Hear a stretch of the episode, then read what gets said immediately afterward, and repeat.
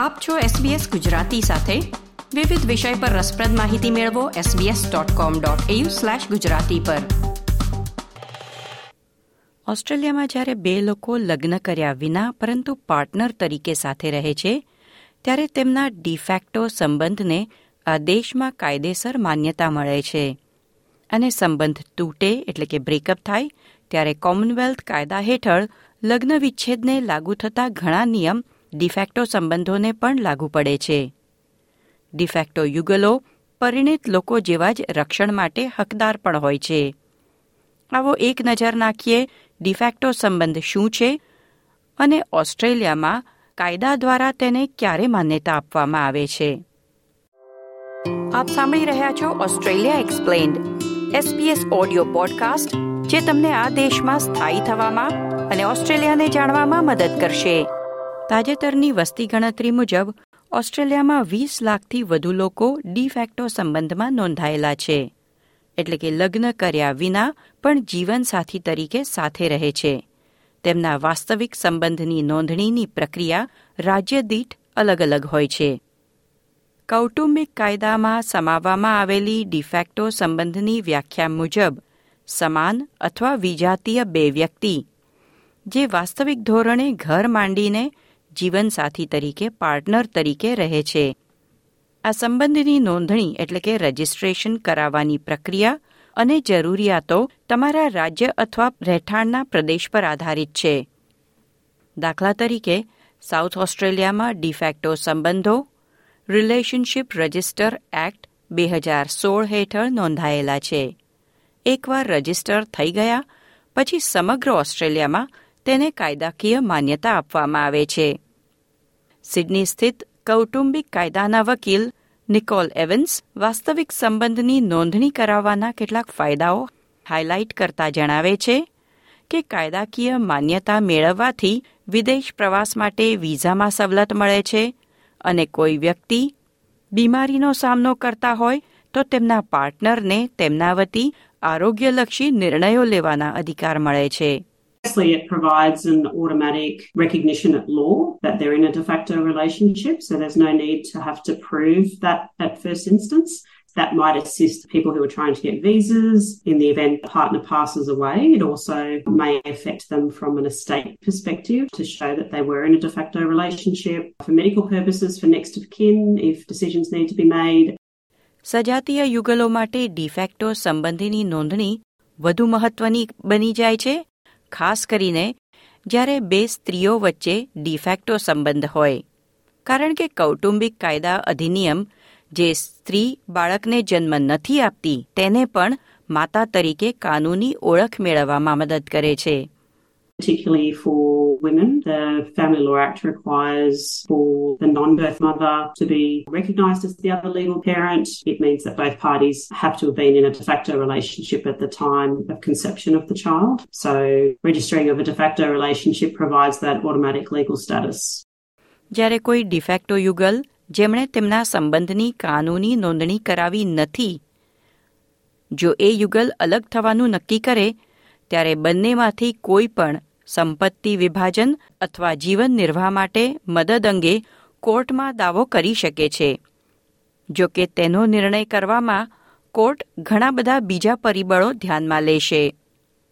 આ પરિબળોમાં સંબંધનો સમયગાળો, તેની જાહેર ધારણા એટલે કે શું લોકોએ એ બે વ્યક્તિને રિલેશનશીપમાં હોવાનું સ્વીકાર્યું છે કે નહીં, બેંકના જોઈન્ટ એકાઉન્ટ, જાતીય સંબંધ અને કેટલા સમયથી તેઓ સાથે રહે છે તે તમામ ચકાસવામાં આવે છે, કારણ કે એ ડિફેક્ટો રિલેશનશીપ રજિસ્ટર્ડ નથી.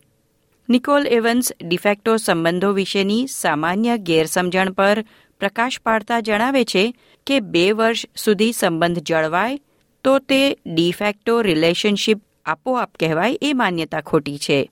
સાથે જ બે વર્ષ થયા હોય એટલે પાર્ટનરની મિલકતમાં પચાસ ટકા ભાગ મળશે એ વાત પણ ખોટી છે. A lot of people think that you have to be in a relationship for two years to be de facto. That's not true. A lot of people think if you're in a de facto relationship after two years, you're suddenly entitled to 50% of the other person's assets. Again, that's not true. So, yeah, a lot of people think you have to be living together as well to be in a de facto relationship, which is not true. There's case law that says you can be in a de facto relationship but live in separate houses. એક કાયદો એવો પણ છે જે કાયદેસર રીતે બીજા કોઈ સાથે લગ્ન કરેલ વ્યક્તિને ડિફેક્ટો યુગલનો ભાગ ગણી શકે છે. બ્રિસ્બેનના કૌટુંબિક કાયદાના વકીલ ડેમિયન ક્રિયર જણાવે છે, જો કોઈ પરિણિત વ્યક્તિ છૂટાછેડા લીધા વિના લગ્નેતર સંબંધ શરૂ કરે અને તેની સાથે લગ્ન કર્યા નથી, પરંતુ તેની સાથે પાંચ છ વર્ષ સુધી રહે છે, તો તે પરિણિત અને ડિફેક્ટો બંને સંબંધમાં ભાગીદાર ગણાય છે It doesn't happen very frequently. It is more the case of where you have people who have been married but never divorce and then they move into a de facto relationship. Think about it from this context. You can have a husband, say, who's in a married relationship. That relationship breaks down and no one applies to the court for a divorce. The husband then moves into a, another relationship with someone else and is not married to them but lives with them for five, six years. He is both married and he's also got a de facto partner at the same time. ભાંગી પડેલા વાસ્તવિક સંબંધમાં બાળકો વિશેના કોઈપણ મતભેદ જેમ કે કસ્ટડીની વ્યવસ્થા અને મુલાકાત કોર્ટ દ્વારા તે જ રીતે નિયંત્રિત કરવામાં આવશે જે રીતે પરિણિત યુગલો માટે કરવામાં આવે છે નાણાકીય વિવાદ માટે કોર્ટમાં બે વર્ષની અંદર અરજી કરવી જરૂરી છે can seek leave of the court to proceed out of time, but uh, there are other issues that you then have to address, and it's much more complicated. And so it really is a very good idea to bring an application within the two year period. De de facto યુગલો પરિણિત યુગલની જેમ સંબંધ દરમિયાન નાણાકીય કરાર કરી શકે છે, પરંતુ એ નોંધવું અગત્યનું છે કે આ પ્રકારનો કરાર ફક્ત કાનૂની વ્યાવસાયિક દ્વારા જ તૈયાર કરી શકાય છે. એટલે કે આ કરાર વકીલોની સલાહ દ્વારા અને તેમના નિરીક્ષણમાં તૈયાર થવું જરૂરી છે. And you need to see a lawyer to get these documents drafted. The lawyer has to sign a document that says they've provided you with independent legal advice on the advantages and disadvantages of entering into this type of agreement. છૂટા પડવા માંગતા de facto યુગલો પણ બાળકો અને નાણાકીય બાબતોને લગતા વિવાદો માટે પરિણીત યુગલોની જેમ જ મધ્યસ્થી સેવાઓનો ઉપયોગ કરી શકે છે What we're wanting to do in that is make sure that you know we really screen for risk in that respect, so that we make sure that any sense of family and domestic violence or kind of coercive control is really known before the mediation process starts. આપ સાંભળી રહ્યા હતા Australia explained શ્રેણી હેઠળ ઓસ્ટ્રેલિયામાં de facto સંબંધની વ્યાખ્યા અને તેને લાગુ થતા કાયદા વિશેની વિગતો ઝોઈ થોમાઇડોએ તૈયાર કરેલો અહેવાલ એસબીએસ ગુજરાતી પર નીતલ દેસાઈએ રજૂ કર્યો.